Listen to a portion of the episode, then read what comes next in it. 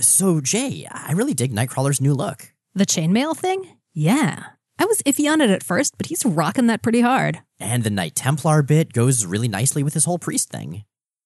Miles, Nightcrawler isn't a priest. He's totally a priest. He got ordained and everything. That was an illusion. Why would anyone hold an illusory ordination? Ah, you see, it was part of a complicated and nefarious scheme To mess with Nightcrawler's head? to get him elected pope. What?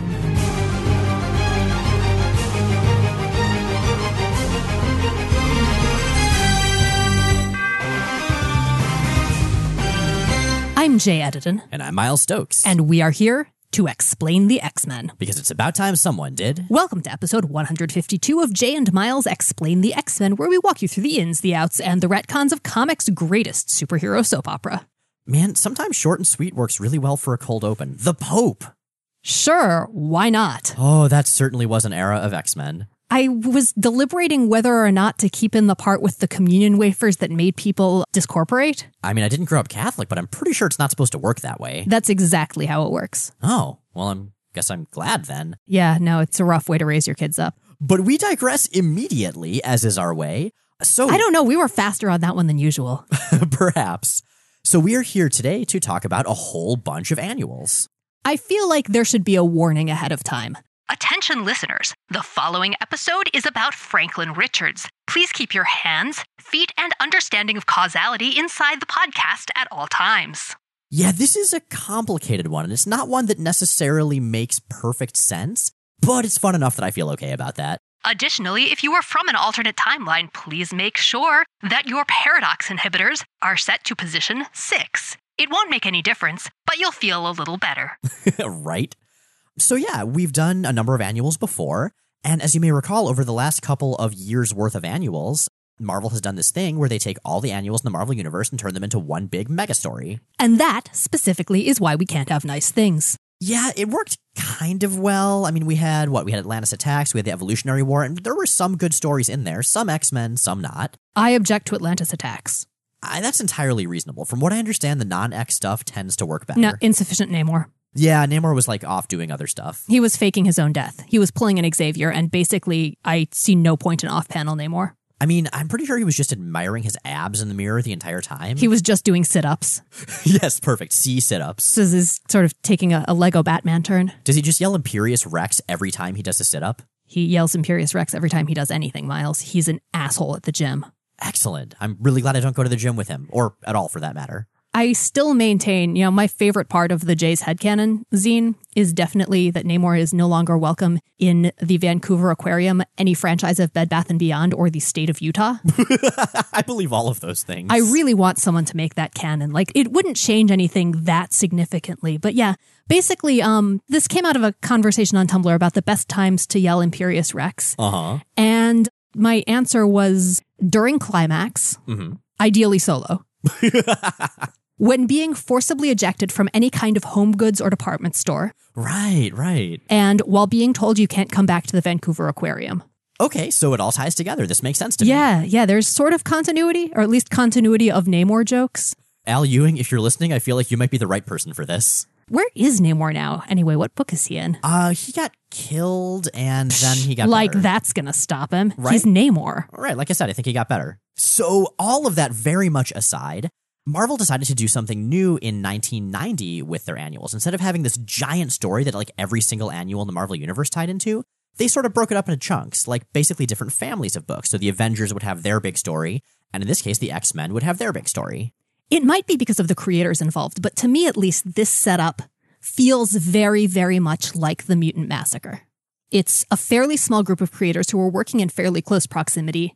While the story sections are set in sequential order, there's a sense of connectedness and, I guess, creative continuity to them, tonally especially, that you don't necessarily see in those really huge crossover annuals. Yeah, I would agree with you there. And in fact, we'll see two more years of this with varying degrees of quality. I mean, one of them is Shattershot. Yet 1991 has Kings of Pain and 1992 has Shattershot, and those certainly are stories, and we'll get to those in a little while. The 90s were a difficult time. But for now, we have Days of Future Present. And if you think that name sounds familiar, it's because it totally does, because this is technically a sequel to Days of Future Past. And I think technically the first part of the tradition of just taking the already complicated Days of Future Past concept and throwing in a handful more plot threads until what you have is sort of a Gordian knot of continuity. So this is the first step toward that. And it's a big step. It's more of a leap because it centers around reality warper extraordinaire and wide-eyed moppet of our hearts, Franklin Richards. And perhaps we should give some context because we have so many different characters coming in. We don't just have all the X characters, we also have the Fantastic Four thrown in because, you know, Franklin Richards is their kid. Ooh, can I do it this time? Okay, do it. Previously on everything. Okay, so let's start with the X Men. After the Siege Perilous scattered the X Men, they are currently in three sort of micro teams. We've got Forge and Banshee in New York looking for their other former teammates. We've got a de-aged Storm running around with her new bro Gambit, stealing shit. And we've got Wolverine, Psylocke, and Jubilee who are running around Madripoor generally, wreaking havoc. What about the New Mutants? So the New Mutants are now living in the sub basement of the destroyed Xavier Mansion, training with Cable. Did they have to live in the basement because they're ashamed of their new costumes? I'm gonna say that I like their costumes, damn it. But anyway, their lineup is Cable, Cannonball, Sunspot, Wolfsbane, Boom Boom, Rictor, and Warlock. What about X Factor? X Factor is living in Ship, which has taken the form of a skyscraper in the middle of New York. They are public heroes working frequently with local law enforcement when not getting into fights with them. That team consists of Cyclops, Marvel Girl, Beast, Iceman, and Archangel. Now I guess it's time to step outside of the X line. Ugh. Oh man. So um I guess that brings us to the Fantastic Four, or sort of the Fantastic Five right now. Right, so they are living out of a place called Four Freedoms Plaza. That's that building with the big, like, four carved into the roof of it. After the Baxter building was destroyed by Doctor Doom's son. Wait, the one with the hat? No, I think a different son, maybe like an adopted son. I don't know. I'm, I'm not a Fantastic Four pert. How many shitty kids does Doctor Doom have? I mean, you know, if you're Doctor Doom, then I'm just gonna say you're probably spreading your sorceress seed far and wide. Do you think Doombots can get people pregnant? well, now I can't stop thinking about it. Anyway, though. We'll be back next episode with So the Fantastic Four's lineup right now is Mr. Fantastic, the Invisible Woman, and the Human Torch, like normal. Ben Grimm is still there, but he's not orange and rocky anymore. He's just like a guy in a trench coat and a really good hat. and a really good hat. We also have Ms. Marvel, not Carol Danvers, not Kamala Khan. This is Sharon Ventura, also known as the She Thing. She is now a former pro wrestler supervillain person, sort of, who looks like the thing used to look. So I'm going to need some help on this because I thought the Fantastic Four's mutations, that their powers, were specific to them as individuals. They were what happened when the solar radiation from the storm they got caught in interacted with their specific physiology. How is there another person who got the orange rocky situation? I honestly have no idea, but I suspect it involves a lot of Reed Richards super science and probably some bad decisions. She's got a big M on her costume. She does, because, you know, Ms. Marvel.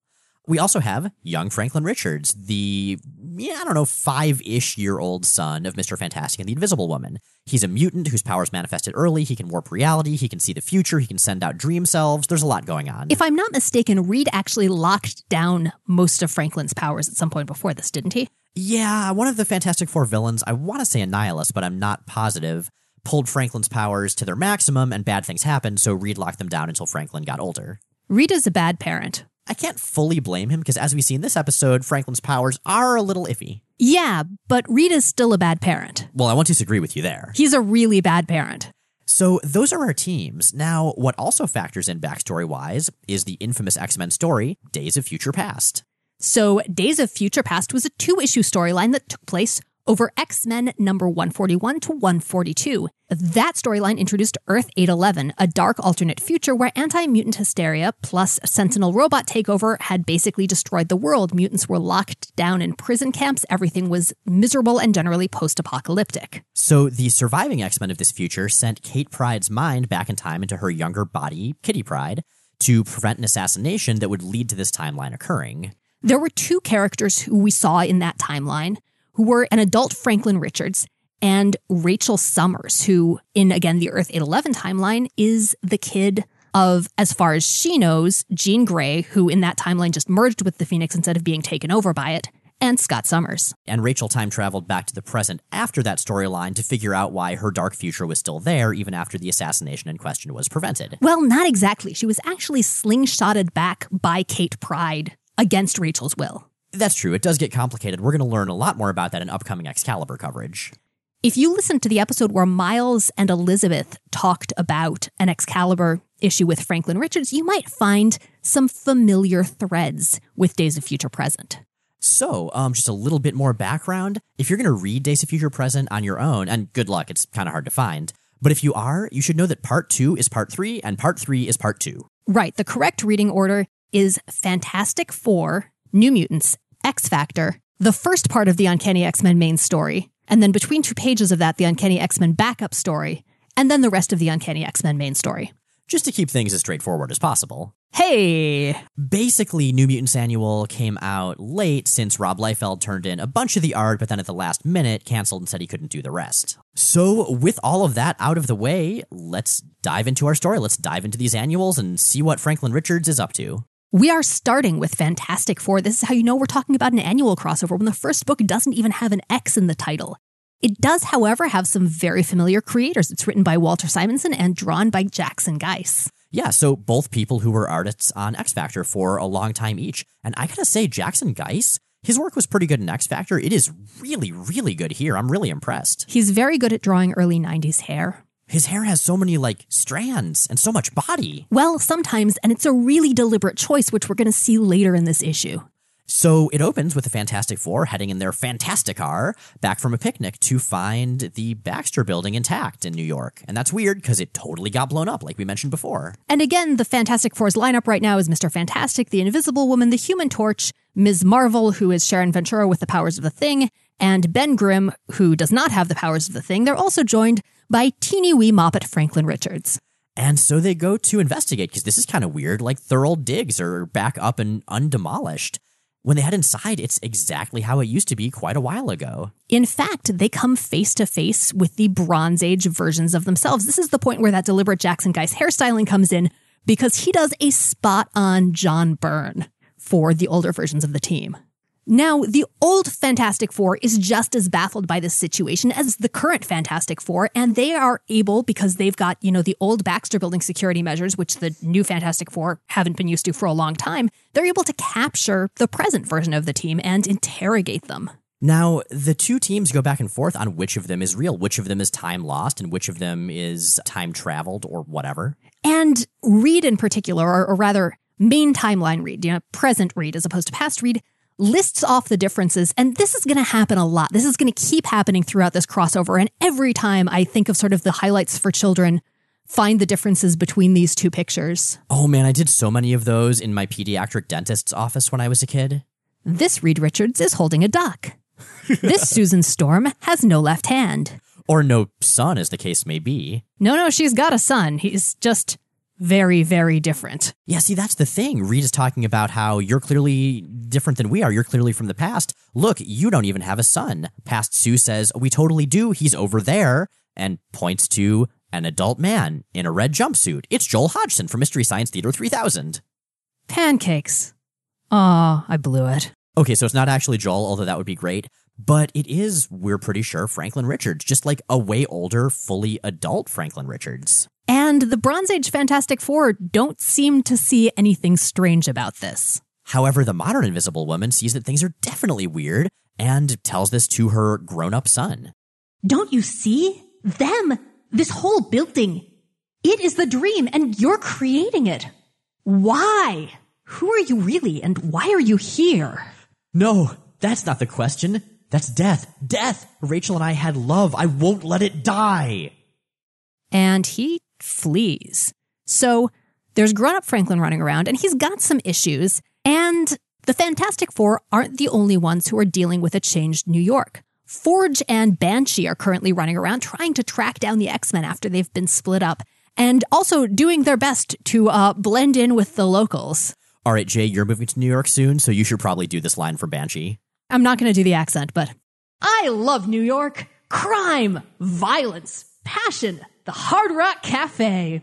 Just the place for a man of action like myself. I love that panel so much. I think we both independently like took a screenshot of it as we were going through this. Those are basically my feelings about moving there. That's legit. And so, yeah, they're just doing their thing, you know, ostensibly looking for the X Men, mostly crossing over with both Uncanny X Men and X Factor. When suddenly, this adult Franklin Richards shows up and manifests to them. He's really happy to see them. They're his old teachers, but they're too young. and they're supposed to be dead anyway. And he freaks out again and flies away in the direction of Four Freedoms Plaza. And Banshee and Forge, who are a little less directly involved with the situation and so maybe a little bit more able to think clearly, are justifiably concerned and follow.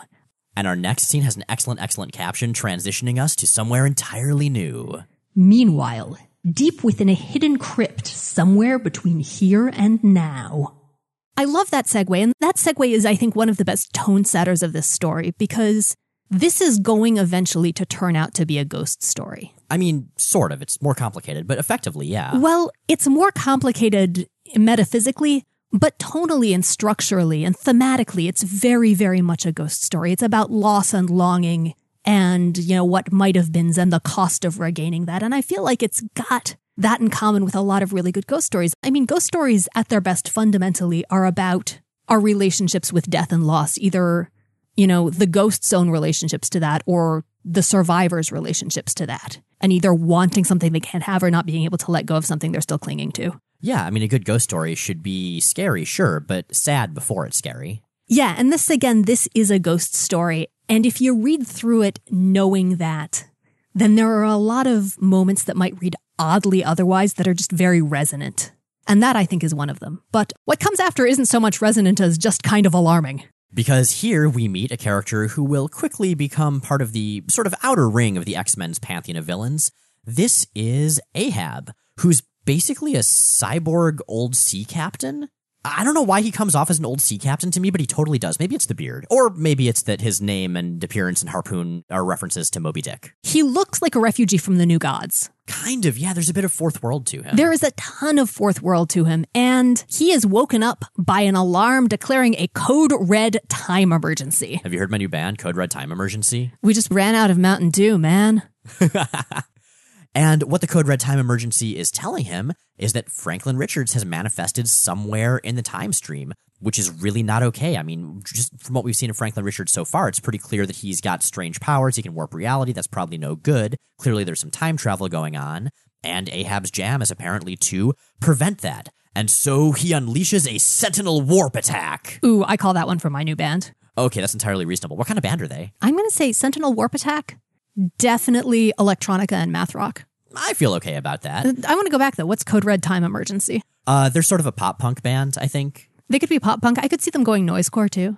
But anyway, this is Ahab, and he's going to end up being really complicated. There are going to be a lot of teases over the years as to who Ahab really is, some of them in this story itself. There are so many in this story itself. This story is basically Ahab and the Red Herrings. They could start yet another band.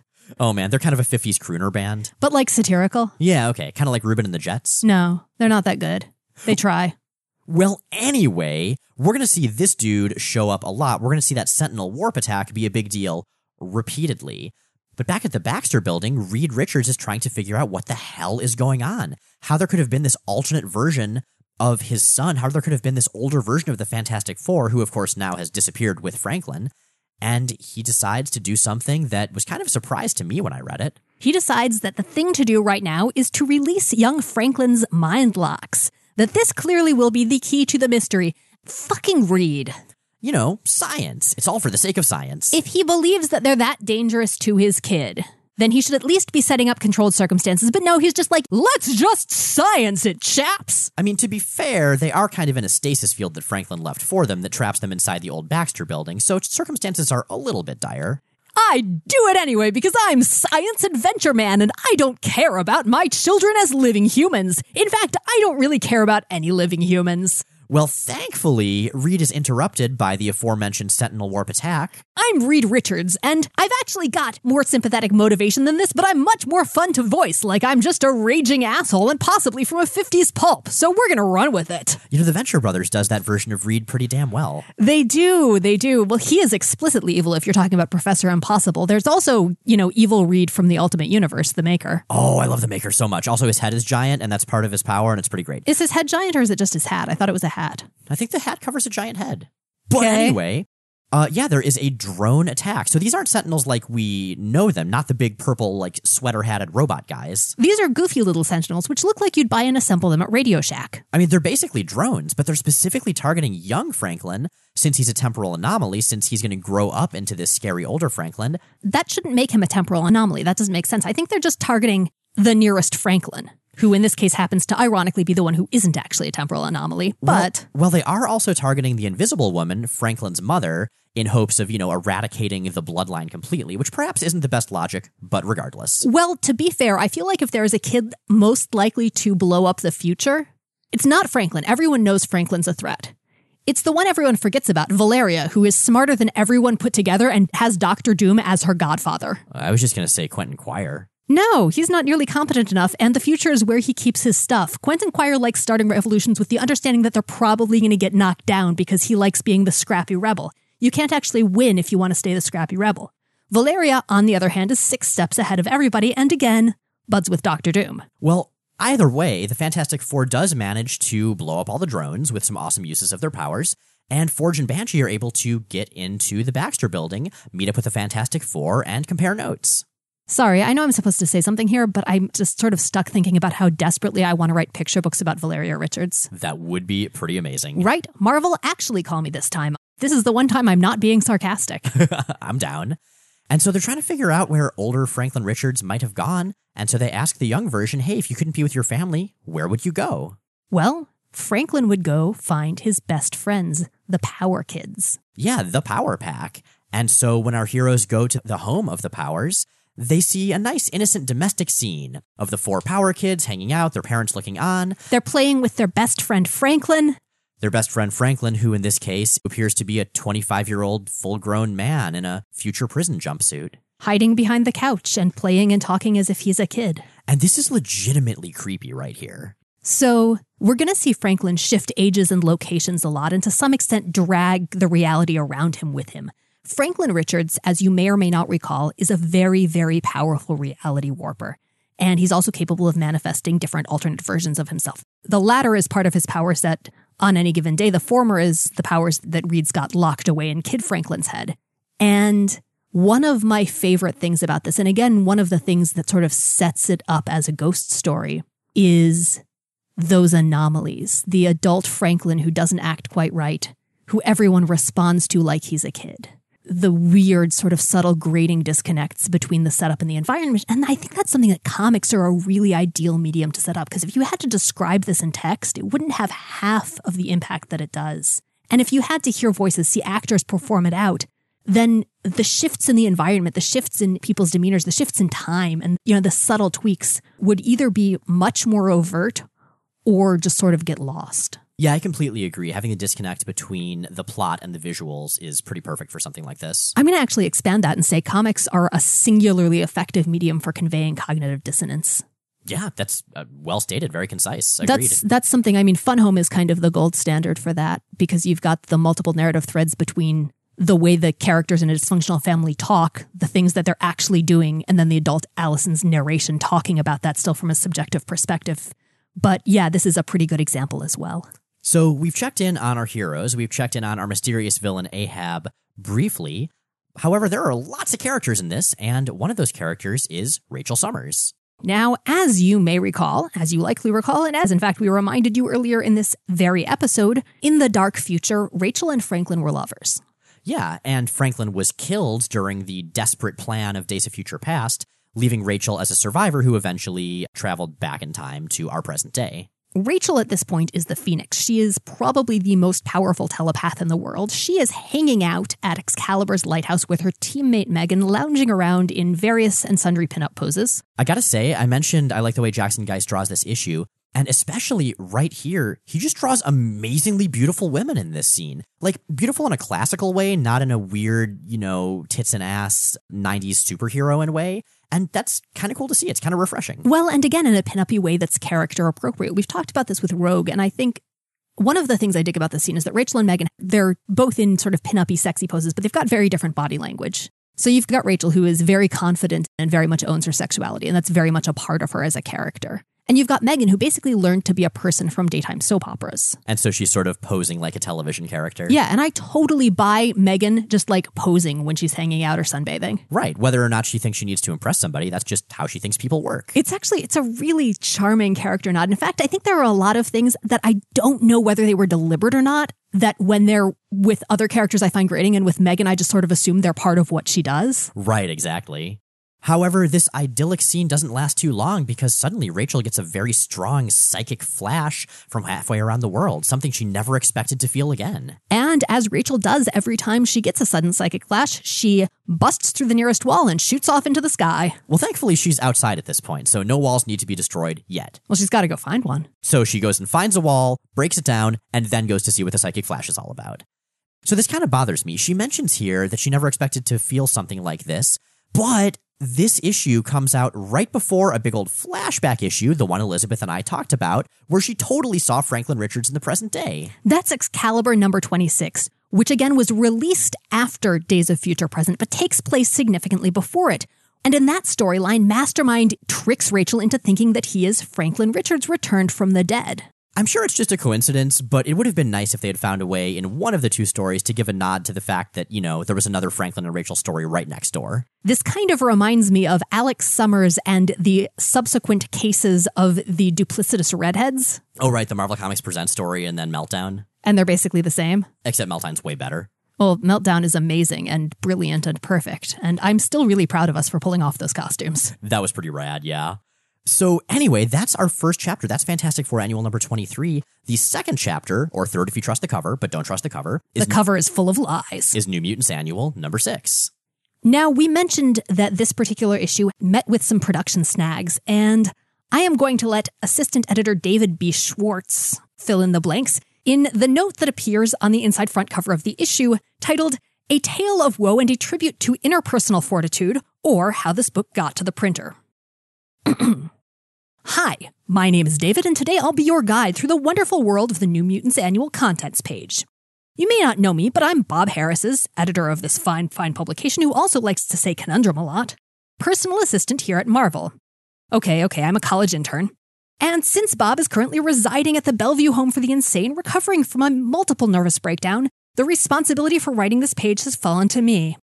Well, boy, have I got a story for you. Stick with me, it gets tricky from here. It all started so innocently. Weezie Simonson's plot for the Once and Future Mutant, a heck of a story starting on page two, was all done and Rob Liefeld's art was just starting to arrive. The sun was shining, the birds were singing, Bob and Daryl Edelman, Bob's assistant editor at the time, were here. I was here, the new kids on the block were as far away as possible, and all was right with the world. Then all heck broke loose. Rob didn't have time to do the issue, Daryl left Marvel to write the great American novel, and the office was left in a state of disarray. Terry Shoemaker, who had gallantly stepped in for Rob, got sick and couldn't finish the job. That very same day, Hilary Barta informed us that he couldn't finish inking this issue. By this time, Weezie had disappeared somewhere in Scotland, and to top it all off, the Pat Sajak show was cancelled. It was about this time that Bob started talking about his spleen incessantly, and I realized that perhaps Bob was losing his already tenuous grip on reality. I just had to step in, take over, and try to pick up the pieces of the New Mutants' shattered lives. With the aid of pristine penciler Chris Wozniak and inkers extraordinaire Scott Williams, Al Milgrom, Art Thibert, Harry Candelario, lilting letterer Joe Rosen, and creative colorist Brad Vancata, I got the issue done and even had time to add Tribute the Second, to be found on page 47, a wonderful little tale written by Peter David and his goofy wristwatch, which runs backwards and sold out real quick so barely anyone else in the world has it. Penciled by Gavin Curtis, Inked by Dan Panosian, colored by Tom Vincent, and lettered by Joe Rosen. Bob wanted me to fill the remaining pages with a short story he had just written about his new pet vegetable, Brian the Broccoli, but I decided instead to throw in two beautiful pinups by racy Rob Liefeld and special guest Jimmy Hoffa, who we found buried under Bob's desk. Uh, he goes on a little bit with some credits, but this should give you a rough sense of the production pitfalls that this New Mutants annual met. And so what that means is that now and forever, the two middle chapters of Days of Future Present are swapped. So there you have it. Also, there are two random pages of this issue drawn by Rob Liefeld, and the rest is Terry Shoemaker. Yep, these things happen. So we open with Franklin, who now is inconsistently wearing his Days of Future Past M green jumpsuit, heading to the rubble of the Xavier School, which, as you will recall, was destroyed way back in Inferno. Normally, I would look at the differences in Franklin's appearance as continuity errors. Here, not so much. I am entirely fine with them. I think they fit the story nicely, and I think they add well to the subtle sense of just something being off. Well, and Franklin certainly sees something being off because he doesn't remember the school being destroyed, and so he fixes it. And now it's intact again. It's a beat up futuristic version of intact, but it's totally intact.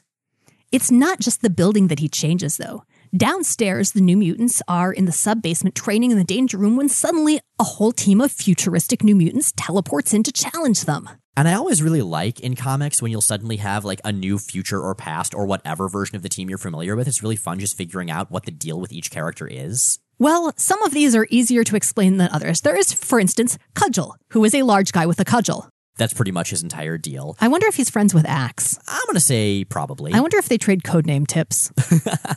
well, we also have Franklin Richards now in a futuristic version of the New Mutants outfit. He's much younger, too. He's a young teenager at this point. And we have a young Rachel Summers because, as we know, she was in the New Mutants before everything went to hell. There's also a woman named Blue who teleports and looks enough like Nightcrawler that she's pretty clearly supposed to be his daughter, presumably in this timeline with Amanda Sefton, who is his emphasis on adoptive sister, whom he's been dating lately. We also have my personal favorite, Blaze, who's sort of a futuristic samurai looking dude. And we've got a character who's going to be very familiar to New Mutants readers Doug Ramsey. Yeah, so that's a thing. The New Mutants figure that this is probably just another training exercise that Cable's putting them through. Cable tells them, no, this is definitely real. These people are real. Can I talk about the art a little bit here? Yeah. So I really enjoy Shoemaker on this issue for the most part, with one major glaring exception, and that is that his Doug Ramsey and Franklin Richards are identical. His Rachel and Rahne look pretty similar as well. Yeah, but they're usually wearing different outfits. And Doug and Franklin are basically dressed the same. They've got the exact same haircut, and their faces are so similar that there are times when I have to rely on context to tell them apart, which honestly is kind of refreshing um, as a problem to have with male characters. right. But yeah. Well, Warlock can definitely tell them apart because, as far as Warlock knows, his best friend in the world, Doug Ramsey, has been dead for a long time. If, as Stealth Friend Cable says, Stealth Friend Doug, you are real, you are indeed alive! Oh, joy, ecstasy, delight! To which Doug responds, I am alive, Warlock, but the name is Magus. And as he says that, he transforms into Magus. I really like that this isn't explained very much, that we don't really find out what happened to Doug other than presumably he was infected with the transmode virus. And then would have had to have killed Warlock. The way Warlock's culture works. So there's a Warlock and a Magus, and the Magus is the parent, the Warlock is the offspring, and they battle to the death. If the Magus wins, they produce another Warlock eventually. If the Warlock wins, they become the Magus, produce a Warlock, and so on and so forth. And we'd seen Doug actually have a nightmare in New Mutants before his death where he was infected with Warlock's transmode virus and functionally became entirely techno organic, which triggered that change in Warlock, at which point Warlock became a Magus and, you know, immediately challenged the now techno organic Doug. What's implied to have happened here is that, you know, this took place and Doug won that fight. yeah, so that's incredibly troubling and sad. It also, I think, accidentally foreshadows a character we're eventually going to see in Excalibur who's going to be going by the name of Douglock. And Douglock is quite complicated. Yes. Well, there's a big fight here during which Blaze pulls out the katana from his back, which flips in half to turn into a bow that shoots energy arrows. Wait, does the bow still have a blade? Yeah, it seems really impractical, but he's just basically as 90s as he can be. Like, if he and Shatterstar ever met, I'm pretty sure they would either make out or annihilate. Possibly both. And his name is Blaze. It surely is. Is he related to Sienna Blaze? Yeah, I mean, she's pretty 90s too, but probably not.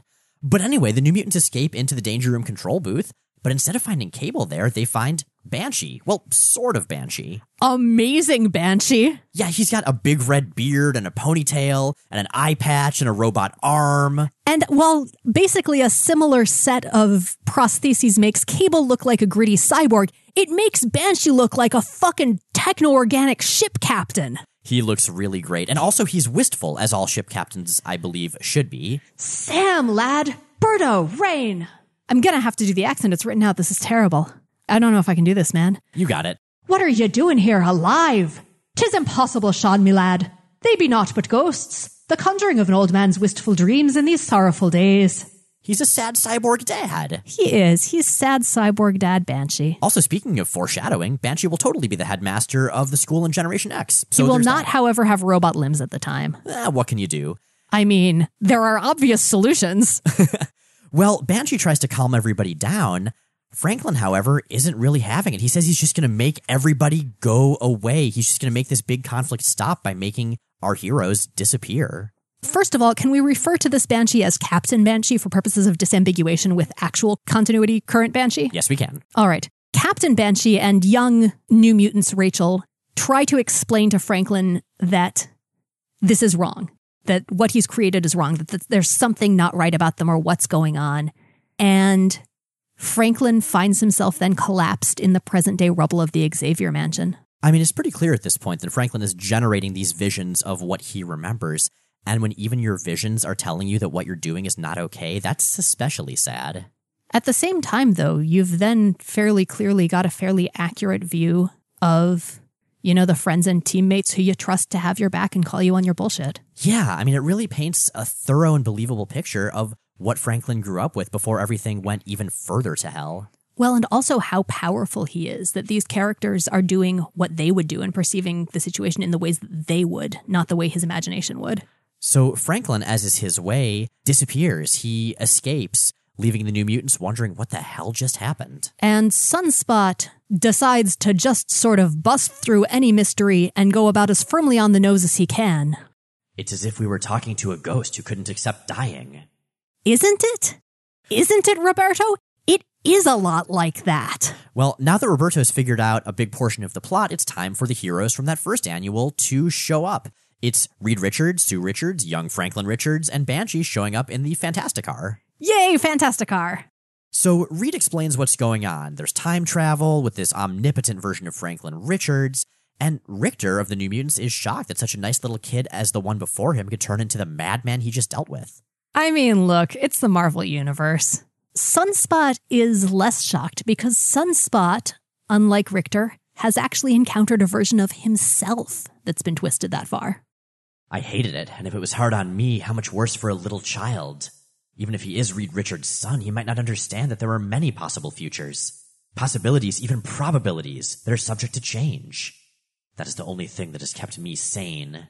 That, and the knowledge that someday I will buy AIM and just troll the shit out of S.H.I.E.L.D. Oh man, current US Avengers is so freaking good, everybody. Man, the first issue especially is such a powerful statement on so many fronts of sort of the idea of America in really cool ways. Yeah, I'm not gonna lie, US Avengers number one definitely made me cry in really good ways. For sure. So, our heroes have met up. Now, Ahab, as any good villain does, is still pondering and watching and waiting in his time nexus base. Does he have a bunch of monitors with pictures of the heroes? Uh, he's got monitory stuff, yeah. But what he's mainly thinking about is the fact that the Franklin Richards he knew died during the X Men's big breakout in Days of Future Past. He had no powers at the time either, so this must be not quite right. This is a weird time anomaly indeed. So he sends out more drones, but he also sends out some figures that we have seen versions of before, those being hounds. Now, we've seen that hounds pop up in a few contexts. There's Rachel's past and her memories of that. And in those memories, which you know, we've we've talked a lot about how varyingly and possibly inaccurate these are. I think when we last covered Excalibur together, but those hounds are connected very closely not to Ahab but to the Shadow King. Yeah. Now, originally the hounds were very Days of Future pasty, but we've seen more and more of them. They're these sort of savage, subservient beings who are very good at tracking, but also just physically vicious. And dressed in very fancy bondage wear. Uh, Yeah, pretty much that. Like rubber bodysuits with spikes all over them. So we learn here that Ahab is the master of the hounds, which means he must have been the master of Rachel Summers when she was forced to hunt down other mutants. So this guy suddenly is not just a generic sea captain looking villain, he's the person responsible for a great deal of Rachel Summers' past torment. Well, and he's presumably the person responsible for the deaths of a huge number of people she was close to and a huge number of the characters we've come to know and love based on what little we know of her story. So the drones and the hounds travel quickly through time and attack the heroes of this issue right here. Rictor manages to zap a hound to save Franklin, injuring the hound severely. And Ahab shows up to finish him off. And Rictor is racked with guilt. He feels like it's his fault that the hound died. Cable does his best to reassure him. Cable is not good at reassuring people. You didn't kill him, Rictor. Remember that. His death was his master Ahab's doing. But your attack freed him of his conditioning, if only for a moment. Because of you, he died free. That's just not true. I mean, the first part is true. Ahab was, in fact, the guy who killed the hound, but the second part is just blatantly false. I mean, maybe the hound was freer than he might otherwise have been? He was definitely and clearly not free. He was talking about how everyone would submit to Ahab and Ahab was the master. Eh, maybe that was just regular old Stockholm Syndrome. Okay. Yeah, yeah. I think that was it. But nonetheless, I do love Cable in this era. I love Cable as the, you know, teaching the hard lessons to teenagers boss. I mean, maybe he doesn't do it so effectively here, I agree. But overall, it's a dynamic that works so well for me. He's got his moments. He goes between being gruff time dad and like locking them in padded rooms. So where's Franklin Richards these days? Which one? Because we've got the one who's hanging out with his parents, but we've also got the adult Franklin, and the adult Franklin is headed to the Museum of Natural History to revisit another memory from his past. He remembers the time that he and a young Rachel Summers were at the Museum of Natural History talking about dinosaurs before everything went straight to hell. It's kind of a nice, heartwarming scene. In this memory, I think she's eight and he's 11, and they've been playing hide and seek. And yeah, we see the friendship kind of that their romance came out of, that they're the kids who've known each other absolutely forever, who have been training together. He's got his powers, she doesn't yet at this point and a glimpse too, you know, not only into his past, but into what passed for normal life for her before the Fire Nation attacked. yeah, basically that. However, their reverie is interrupted, or rather isn't, by the arrival of a couple of big futuristic looking sentinels. Franklin and this vision of Rachel don't even seem to notice, but our gathered heroes who have been following Franklin around do and get in a great big robot fight. The sentinels, it turns out, are fighting for pretty high stakes. Remember, Sentinel 357, that time itself can be altered. We must protect our future and the Sentinel's ascendancy. Your Sentinels sound kind of like Daleks. More inflection. Yeah, okay, I guess that's Actually, true. no, not exactly more inflection. They they don't uptalk as much. Daleks have gotten really whiny. They've always been kind of whiny, but yes, they're especially so these I, days. I do like the idea of malevolence as being fundamentally really petulant. And so the heroes manage to fight back, but it's interesting here that the Sentinels are saying they have to preserve the timeline because, as we'll learn, timelines don't really get replaced so much as they split. Let's talk about this for a minute because this is during an era where Earth 811 is in a state of massive, massive flux and inconsistency. The idea that Earth 811 is an entirely separate timeline, that the timelines just split, and that dark future exists separate from the future of 616 of the main timeline. I don't think that had actually been introduced yet at this, point. I think we're going to get to that later on in Excalibur, or at least have it spelled out later on in Excalibur. And at this point, the Earth 811 future is still, to some extent, just treated as a possible future, even though there are obvious split points that we've missed. Well, right. I mean, Rachel Summers was Scott and Jean's kid in one, and then Nathan Christopher Charles Summers was Scott and Madeline's kid in the other. Well, and more pertinently, Jean merged with the Phoenix. She wasn't replaced by the Phoenix. I'm thinking of other big events, but those actually couldn't have happened yet because Rachel would have been a teenager by then. But yeah, and also Senator Kelly hasn't been assassinated in this timeline, and he specifically wasn't assassinated under the circumstances that were the main trigger for the rise of the Sentinels in Earth 811. Right, and we'll learn a little bit more about how this works in this version of continuity as we get to know Ahab better. But for now, understand this is a big clusterfuck. It doesn't actually make sense. So if you're trying to pull a simple thread out of it, you're not going to get there. The big fight continues. Rictor this time holds back. He doesn't want to be responsible for the death of another hound. However, the hound that he shockwaves a little bit is about to kill him, and so Cable shoots that hound dead. Aw, he's a good, gruff, mean dad. Finally, Franklin sees what's happening, and as his attention is distracted, adult Franklin sees what's happening, and as his attention is distracted, Kid Rachel just fades away. Franklin obliterates the sentinels and hounds in a blaze of rage. Father says don't. Always don't. My power's dangerous. My power's bad. But father, don't you see that they deserve to die? It's worth noting that dangerous and bad are both in quotes. Reed Richards is a dick. I don't think he actually said that. I totally believe he said that. But regardless, young Franklin is seeing all this and is terrified. He gets that this is a future version of himself, and he's terrified that he'll become this horrible, dangerous person. You know, if you've been following along with current continuity, this is basically like the teen Cyclops scenario taken to a nightmarish extreme. It's the horror of facing an adult version of yourself who is all of your fears, who is everything you have nightmares about twisted into something real, and being young enough that you can't even agonize properly over it, that you just internalize that you are this monster. You're bad. You're me. I'm bad. And with that, Kid Franklin collapses, and older Franklin decides that he is just going to go ahead and reach in and shut off young Franklin's powers. Father, you were right all along.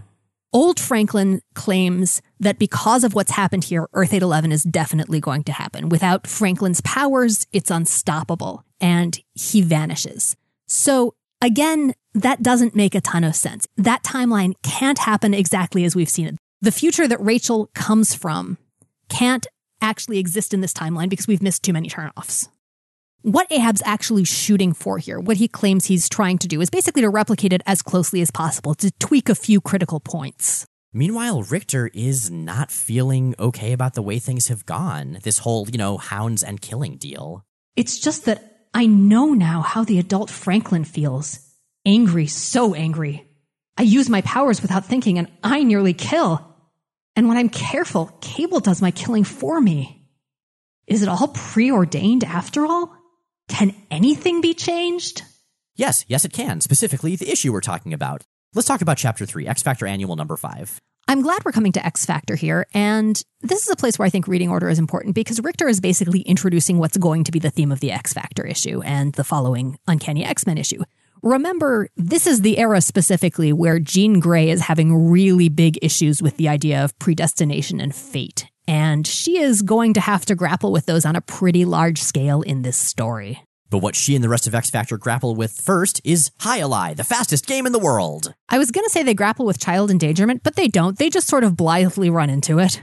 But yeah, they're playing High except outdoors, like outside ship, in the air, with these ice scoop kind of things as Jean telekinetically throws ice balls at all of them. Also with a baby. Like, there is a baby there with them, hanging out, while they throw those ice balls at each other. And Cyclops is actually pretty pissed off about this thing, telling Jean to slow down or she's going to hurt Christopher. And she points out, or someone else on the team points out, that Scott was the one who demanded that Christopher be there in the first place, which is terrible parenting.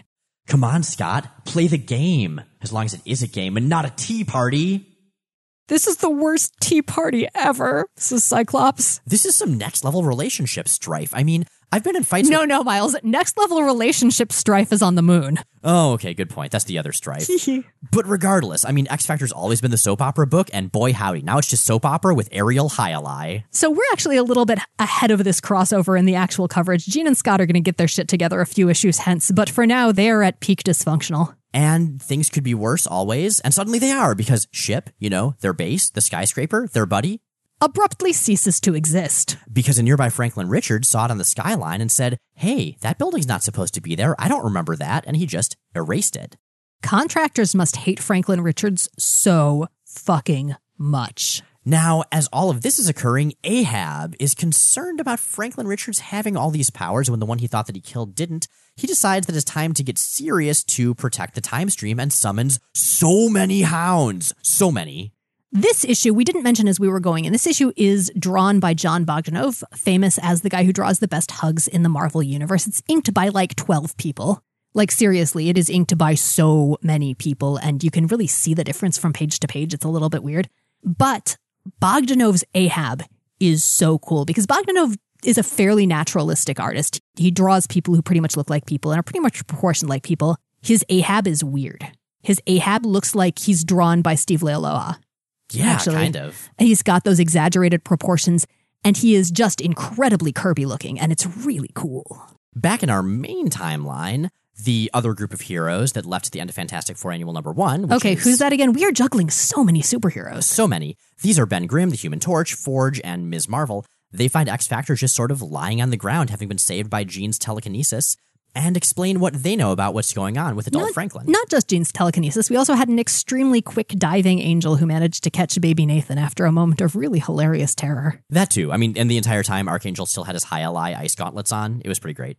And so they introduce uh, the various characters to one another, and I object here because at one point somebody introduces Ms. Marvel to Beast, and damn it, they were actually really close in Fantastic Four number 312, which was a Fall of the Mutants tie in, and they had this whole thing where they both felt like they were suddenly monsters because Beast had lost his intelligence, and Ms. Marvel had just turned all rocky, and it makes me sad that they forgot about that issue when they wrote this one. Fortunately, though, that moment is overshadowed by the fucking ridiculousness that is Bobby Drake and Johnny Storm. Yo, ice and fire! The unbeatable combo. And they have a high five that's like all hissy because. Is it know, a high five or a handshake? It's sort of a hand clasp, I guess. I feel like these guys are probably the two bros who everyone hates being around when they're hanging out together, who just like bring out the most obnoxious in each other. It's a total bro down. That happens. What is a bro down? It's like a hoedown, but with bros. They do square dancing. Do you square dance or line dance at a hoedown? I mean, you know, you could do both. Really, a square dance is just four line dances, uh, all at perpendicular angles. That would be four line segment dances, Miles. Well, that then. That's exactly what they do. There's a lot of geometry involved. It's very complex at hoedowns. as I understand it. And then they crush beer cans on their foreheads? Yes, Okay. I'm glad we worked that out. Well, they don't have too much time to crush beer cans or do line segment dances because you remember how Phoenix left England a while back because she sensed Franklin Richards? I do. She shows up, chasing Franklin Richards, and crashes the fuck into him in this giant explosion in the sky. And that's the end of that. And they collide with a giant whoom. The sound effects in this entire crossover are spectacular. And I'm going to make sure that there are a lot of them that make it into the visual companion because, man, these are just delightful. What's also good is the narration right here. She is the irresistible force. He is the immovable object. Their union ignites the sky. Their past has shredded her soul, and she has ripped the memories from her mind. Her heart is a minefield. He offers release. And for a single human moment, she glories in it. And Jon Bogdanove draws such impressive anguish on Rachel's face as this happens. Rachel is furious because Franklin has been siphoning her power away from the start. She knows he's familiar, but she doesn't actually remember him. And he's confused because the Rachel who he knew had no Phoenix Force. And so there's just this giant Dragon Ball Z esque energy battle in the sky, during which I'd like to point out Franklin's clothes get mostly blasted off, but Rachel's don't, so take a somewhat subversive drink. And he poses for a moment in his tiny, ripped off, conveniently remaining shorts that are, are all that's left of his jumpsuit. Now, someone else is surprised to see the Phoenix Force here, and that is Jean Grey. Because Jean Grey doesn't know anything about Rachel Summers, about Rachel having the Phoenix Force, about Rachel being her daughter from an alternate timeline. This is all new to her and happening at a rather stressful moment. Rachel, on the other hand, has been waiting for this moment ever since she came to the present day, to Earth 616. Why did she have to find me like this now? A fallen, confused wreck. Hound marks ripped across my face. But it won't matter. She'll love me anyway. But Jean is seriously freaked out. She never remembered having a, a daughter. She's not married. She's not with Cyclops in that regard. What is all this? She retreats to Scott and Nathan Christopher, moving Well- away from Rachel. Not only that, but a kid from the future makes things a little bit messy. We'll get to that more soon. Cyclops, meanwhile, is totally shocked that she's his kid. Okay, I cry foul here. Yeah, no, that's some complete bullshit. He totally knew in the X Men Alpha Flight crossover. Yeah, it was very clear at the end of that that he'd figured it out, but he didn't think she was ready to talk about it, and so he kept things kind of vague. Like it was actually really expertly written. And again, I Expertly. expertly. Again, I kind of wish they'd done their homework a little more here. I wish they had too, but it makes this kind of funny. Like, I like the idea that he's just pretending to be surprised, like, oh my gosh, she's our daughter. How shocking. I would never have guessed that. What can we do with this peculiar situation that is totally news to me and of which I had no inkling going in? Well, if there's one thing we know about X Men drama is that it's only ever helped by a robot attack. So remember those robots and hounds that Ahab threw at the characters a little while ago? They show up now. Of course they do. And Rachel, who's already in this intense emotional state, just disintegrates all of them. Jean is appalled.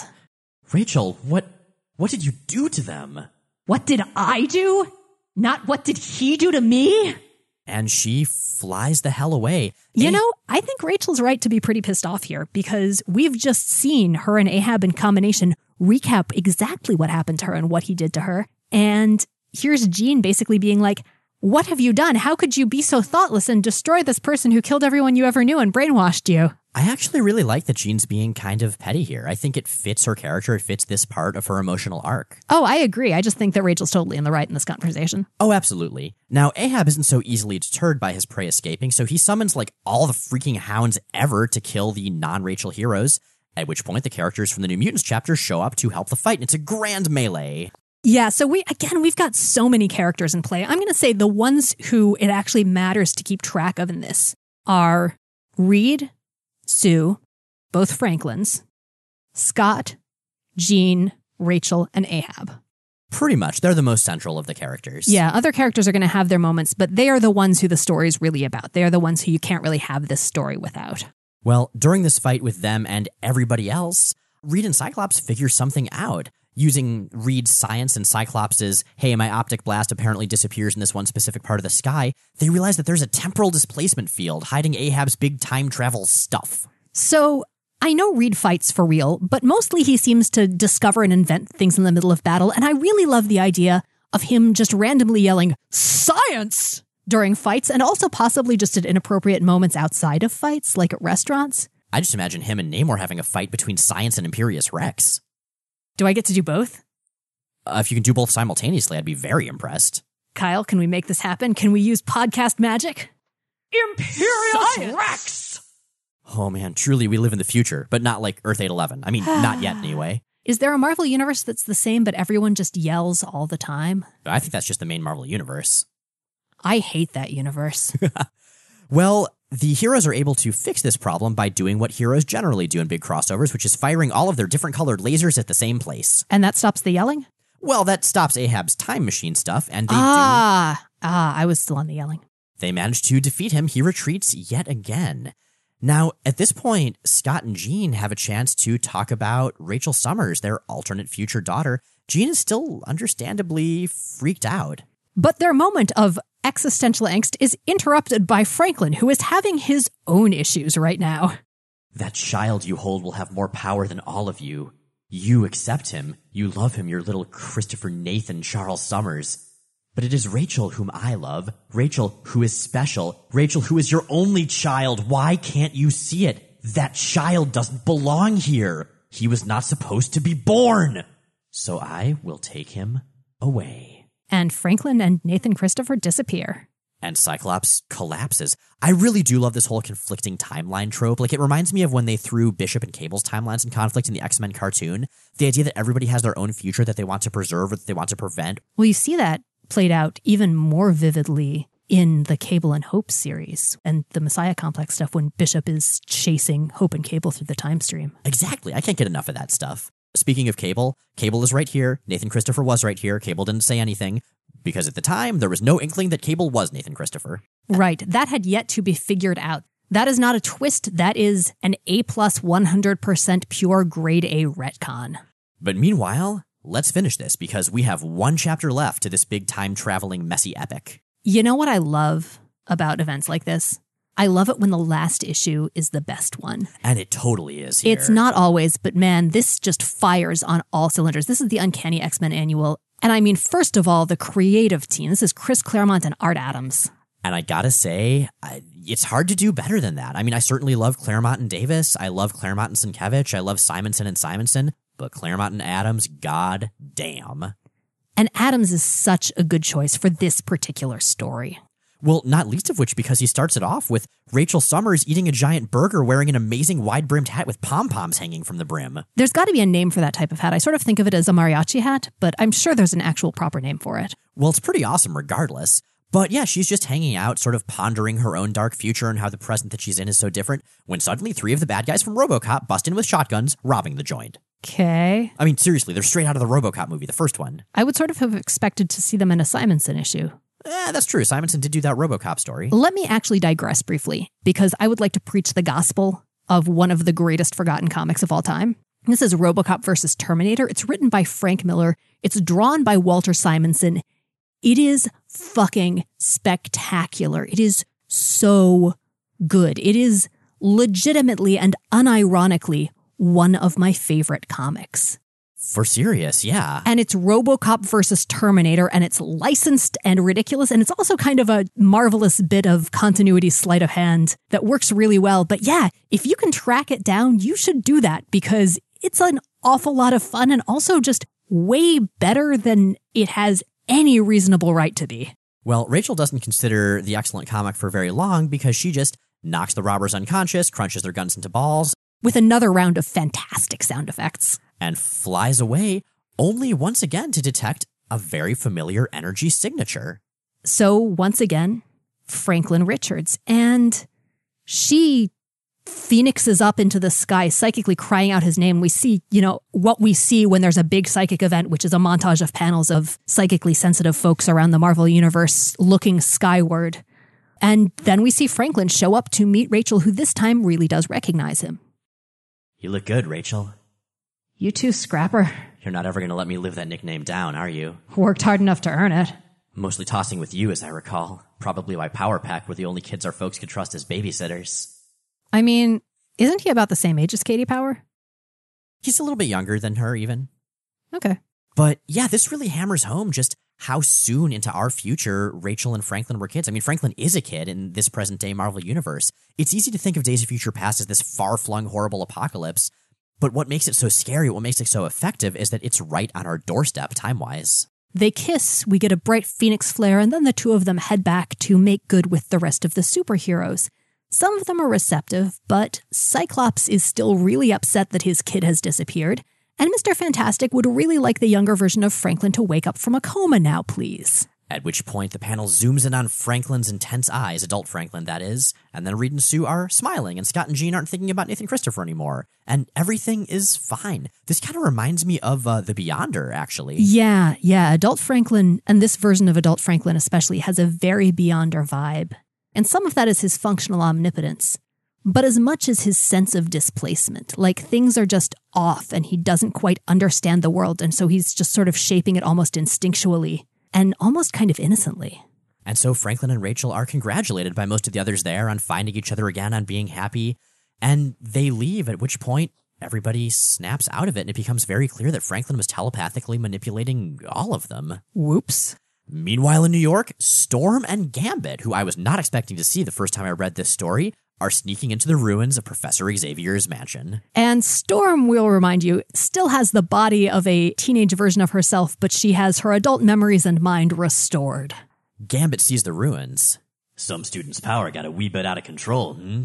Hardly. The mansion was blown up by one of the X Men's foes, Mr. Sinister. Like the name. A man who dresses as you do and calls himself Gambit is hardly in a position to cast aspersions. I do love their banter, And Storm's sick burn. right? Now, one interesting thing here technically, if you're talking about when the issue came out, this is Gambit's first appearance. Now, story wise, it's absolutely in that issue of Uncanny X Men we covered. Here, Storm and Gambit have already met and finished their adventures.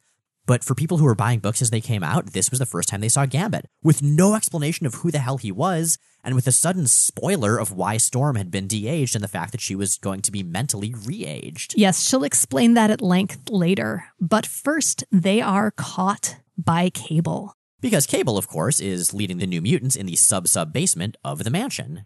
Cable is interrogating Gambit and young Storm. He doesn't recognize either of them. When luckily for them, Forge and Banshee show up, and Forge does recognize Ororo even in her younger state. He is understandably shocked because this was his former lover and now she's a little kid. And I gotta say, that would make me feel kind of weird were I in his position. So I mentioned that Art Adams is the perfect choice for this story. And Storm is a big part of why, because Adams manages to hit this balance of drawing her with very childlike facial features and very adult facial expressions. It works really well. That is yeah. subtle, and that's some incredibly good visual storytelling. So everybody meets up. The New Mutants are here as well. Everyone once again explains what's going on for the benefit of the readers who might have come in with this chapter as well. And Storm points out something that somehow has not occurred to anyone else.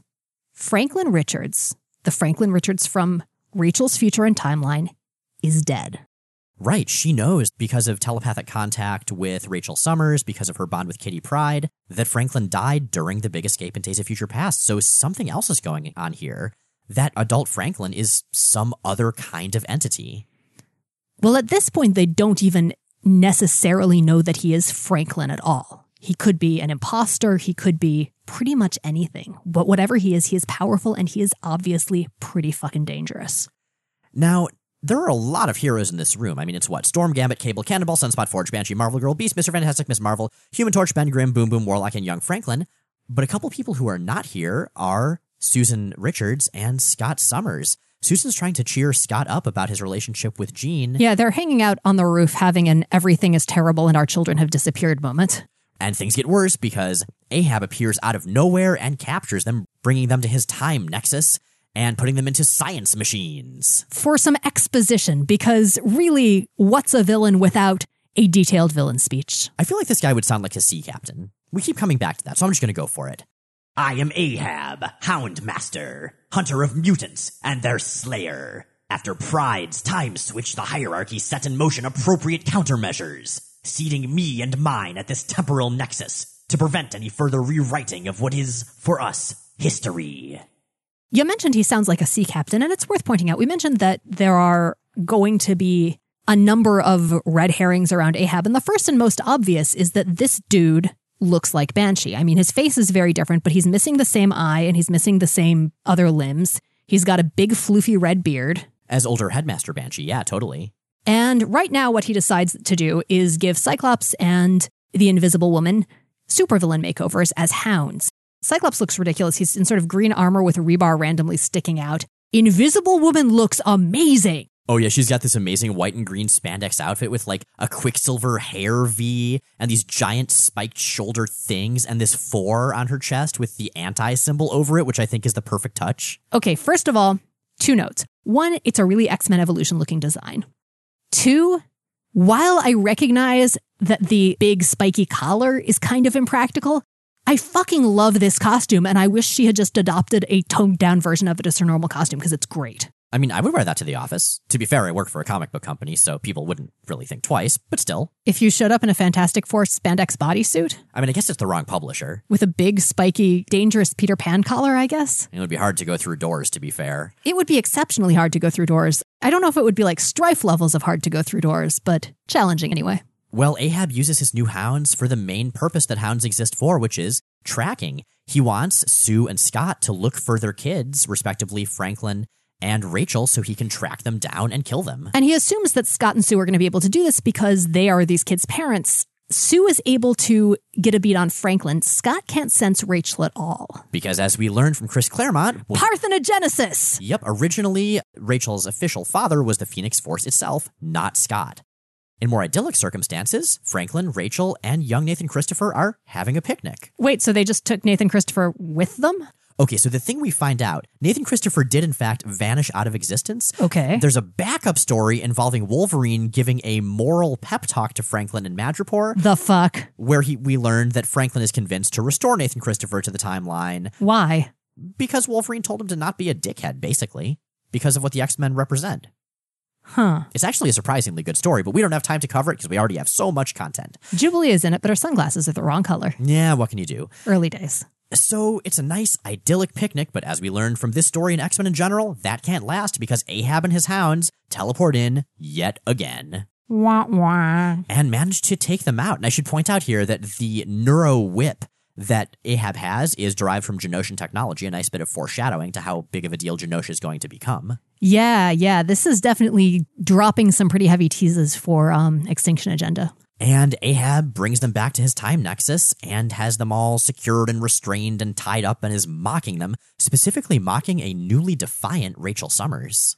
I'm not a scared, shattered kid anymore, old man. So lost and lonely and hurt she'd respond to a gentle hand from anyone.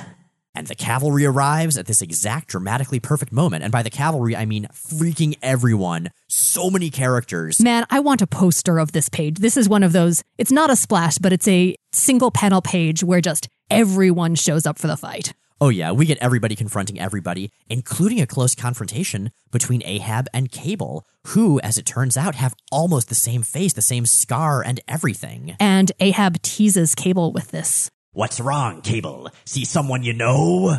Not technically Ahab. I'm aware that this is just something put in to deliberately throw readers off. Your Cable sounds like Batman. My Cable is Batman. I feel okay about that.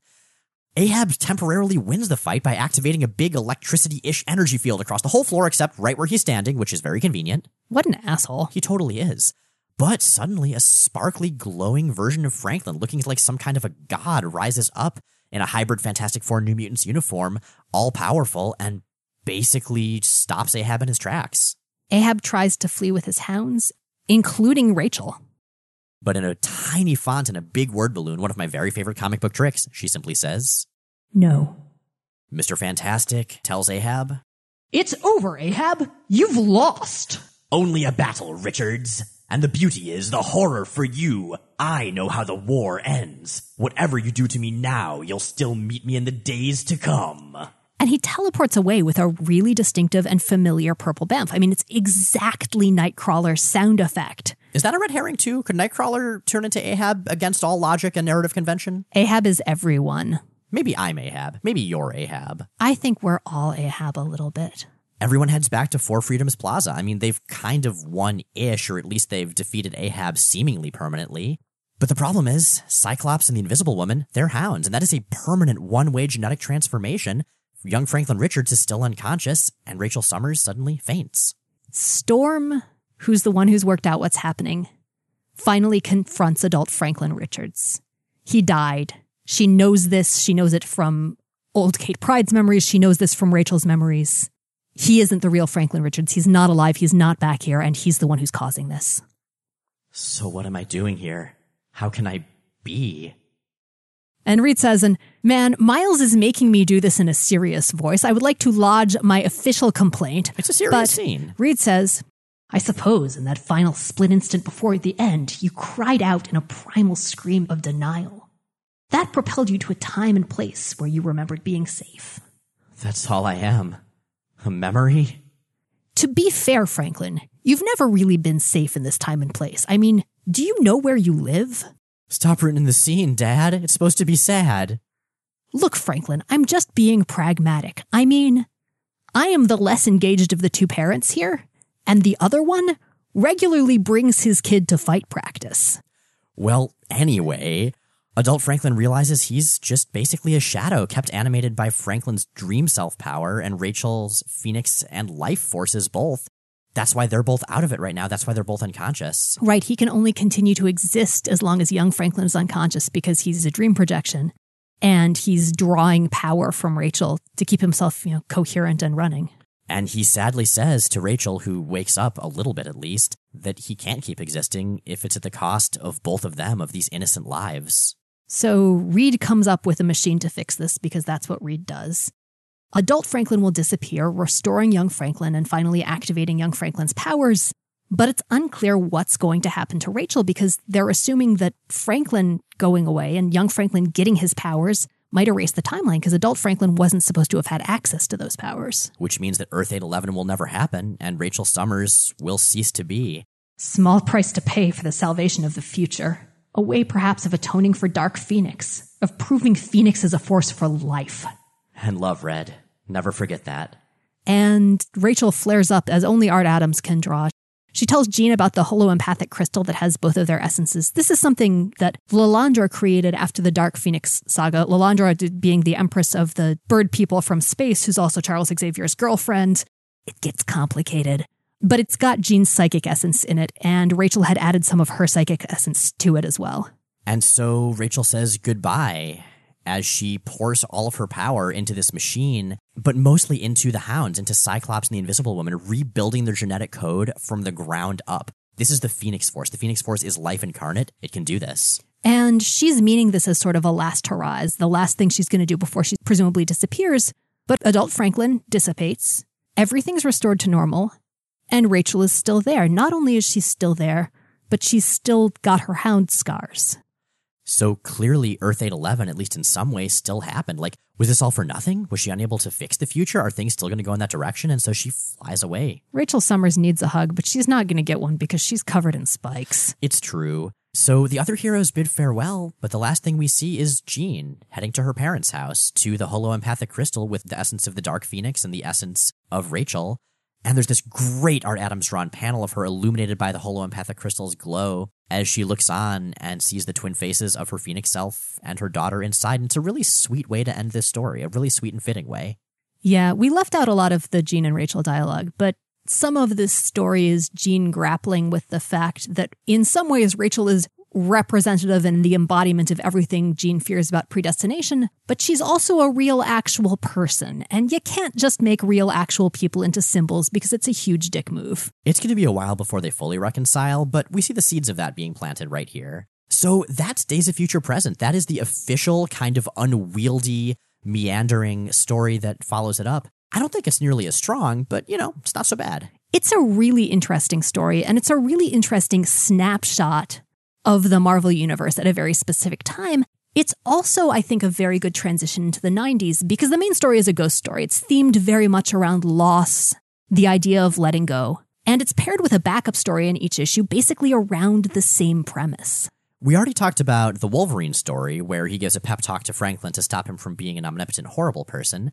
But the other two backup stories in the X books are called Tribute the First and Tribute the Second. They're both by Peter David. They're both excellent stories, and we're going to get to them along with the other Tribute the stories in a future episode. But just suffice to say, they're great. I'm excited about talking about them whenever we do. Yeah, they are really, really nice one shots. Now, this brings us to the end of the Days of Future Present storyline. And with that, you've got questions. Sophie Fights the 1218 Universe asks on Tumblr For Jay, what are your favorite versions of Cyclops' casual ruby quartz glasses? And for Miles, who has your favorite beard in any Marvel universe? Oh man, I I don't want to mess with somebody with uh, a name like that. The rest of you can Google that universe designation when you get home. Okay, so I'll start with the beard one. I'm going to say that for me, it's probably a tie between 80s Thor, when Thor had to grow a beard over the scars Hela gave him on his face, because he just looked so much better with a beard. Or possibly like future Dark King Thor, where he rules over a ruined Asgard and has a big black metal arm and has this giant king beard. Those are pretty good. But I'm also a big fan of the Maestro, the alternate future version of the Hulk.